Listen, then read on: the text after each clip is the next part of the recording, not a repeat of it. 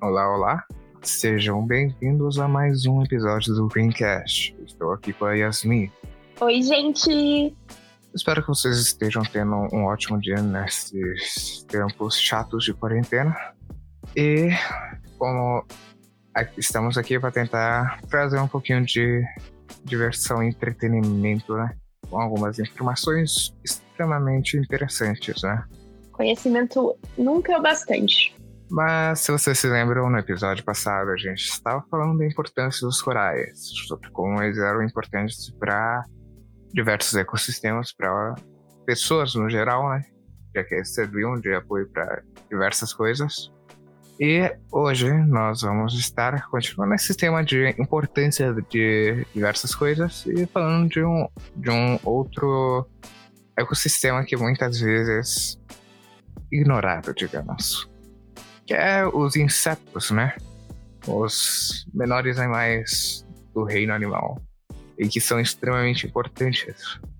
Você provavelmente já deve ter ouvido que se as abelhas fossem extintas, os humanos também terminariam desaparecendo dentro de uma década.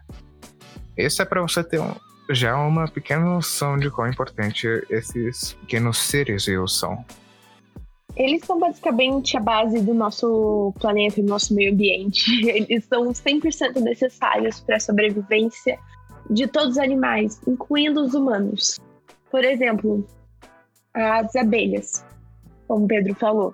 Tanto as abelhas quanto as borboletas, mas principalmente as abelhas, são fundamentais para a reprodução de várias plantas, especialmente as angiospermas, que tem, que tem flores e tal porque eles vão distribuindo o pólen, e isso vai polinizando as flores e as outras plantas, e eles servem como alimento para as outras os outros animais.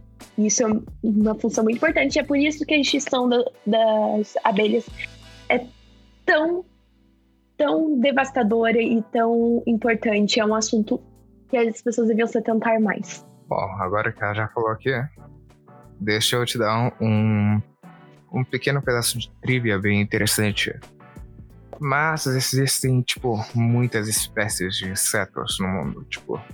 E quando eu digo muitas, não é tipo milhares e tal, é tipo milhões. Existem estimativas que vão de 30 milhões até mais de 100 milhões de espécies diferentes. O que deve ser extremamente legal para o pessoal que faz a vida de pesquisa e ao redor disso, tem essa paixão. Eu só acho isso bem bem interessante, né? Bem absurdo também, se você para pra pensar, porque, tipo, é muito difícil realmente visualizar um número tão grande assim, tá ligado?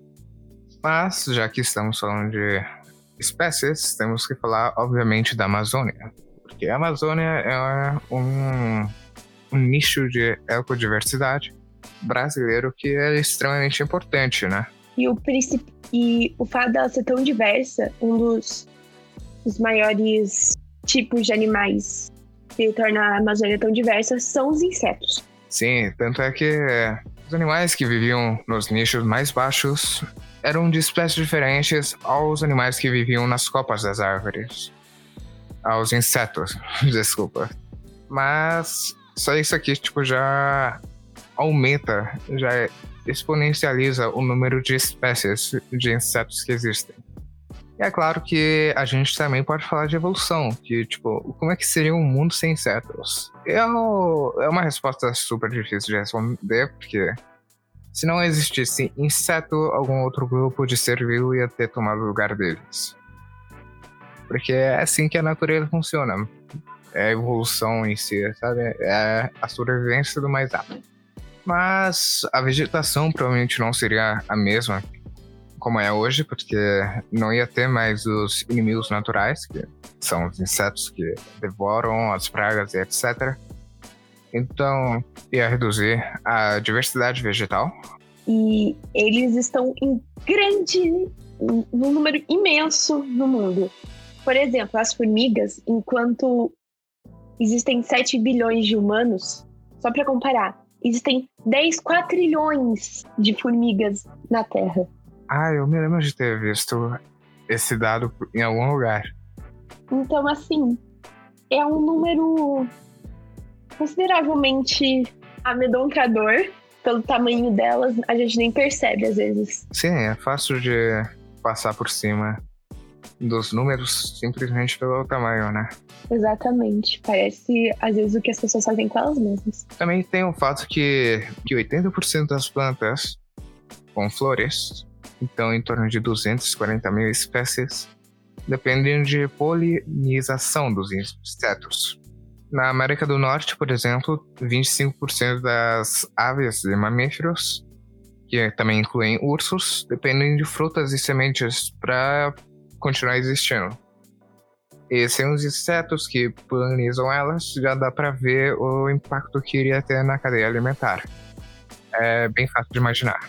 Sim, isso porque ainda tem os animais que se alimentam diretamente dos insetos. Existem mamíferos, aves, ré, répteis, anfíbios, peixes e alguns seres humanos que também se alimentam de insetos. Eu sei que no Ocidente tem um tabu sobre isso, mas, gente, a gente come o que tem.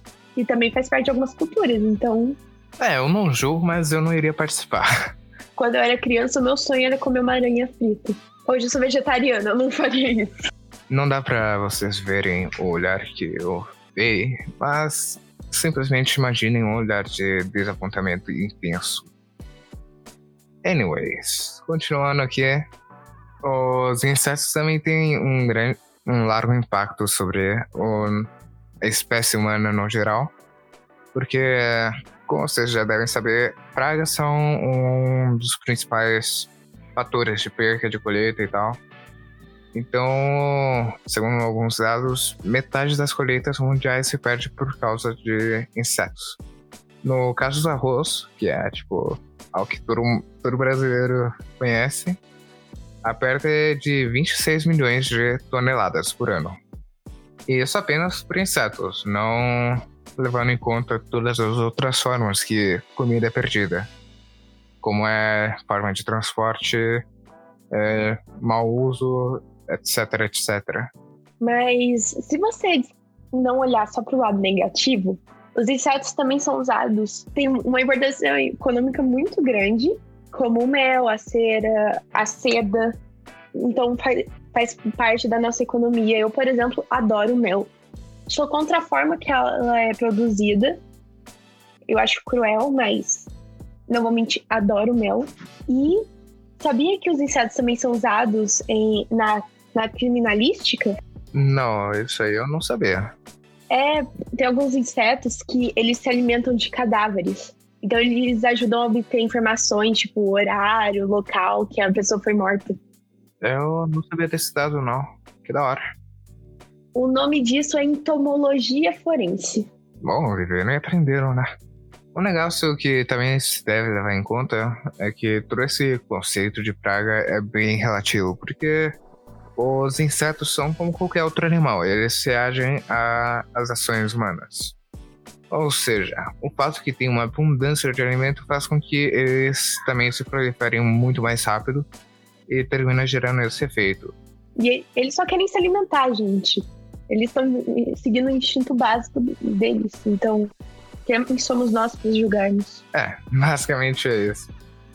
Mas se você for dar uma olhada, tipo, tem muita informação interessante sobre insetos. Você, se você abrir, tipo, National Geographic, provavelmente vai ter uma hora ou outra vai passar algum documentário extremamente informativo sobre uma espécie de aranha. Eu já assisti vários assim no passado.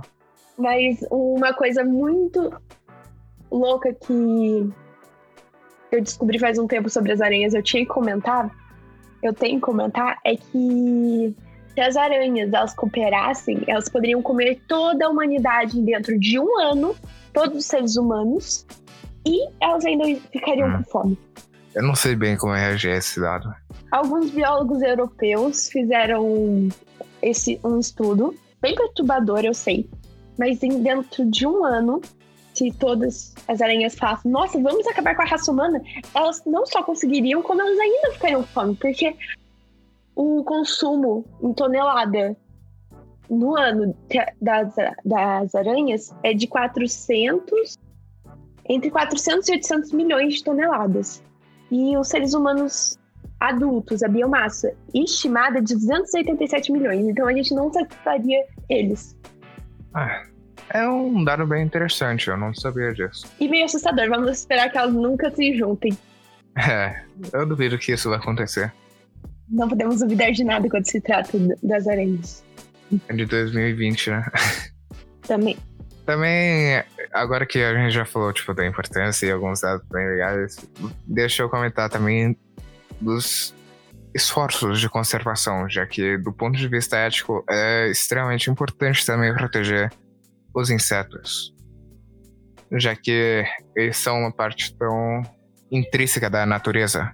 Insetos benéficos podem ser descobertos, substâncias químicas que são únicas para algumas espécies também podem, podem ser descobertas por meio deles. E diversos outros tipos de, de informações de relevantes vão ser encontradas por meio de diversas utilidades e aplicações derivadas de anatomia, fisiologia ou hábitos que eles desenvolvam. O que é bem interessante, porque tem, deve ter muita tecnologia assim, e tem como base os insetos. Tanto é que, se eu não me engano, tinha uma forma de construção que tinha como inspiração um tipo de formiga, uma espécie de formiga em específico que era capaz de criar meio que pontes e flutuar na água. Que top! Achei da hora. Que basicamente as formigas se entrelaçavam entre si tão fortemente que mesmo se você botasse pressão nelas, tipo, se você pegasse elas na mão e tentasse esmagar, não ia acontecer nada. Eu já vi um vídeo sobre isso, eu sei do que você tá falando. É muito incrível. Sim. E aí, se você jogar elas na água, elas se espalham para ocupar mais mais co cobrir mais espaço, né, e poder flutuar. Aí você pensa, se o ser humano tivesse esse senso de comunidade, de coletividade, aonde estaríamos hoje?